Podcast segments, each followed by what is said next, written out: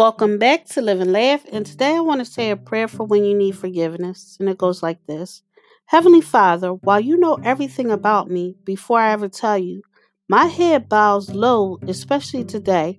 I'm so sorry, Lord. I never meant for it to happen. The boundaries were lowered, and I failed to choose well.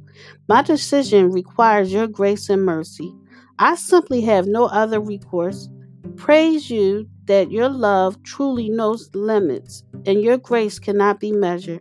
Praise you for your unfailing mercy and that your mercy possesses no boundaries. That you, dear God, expand beyond time, space, and matter to forgive beyond the wreckage of a soul. Amen. Thank you for listening. If you know anyone that could benefit from this prayer, please go ahead and share it.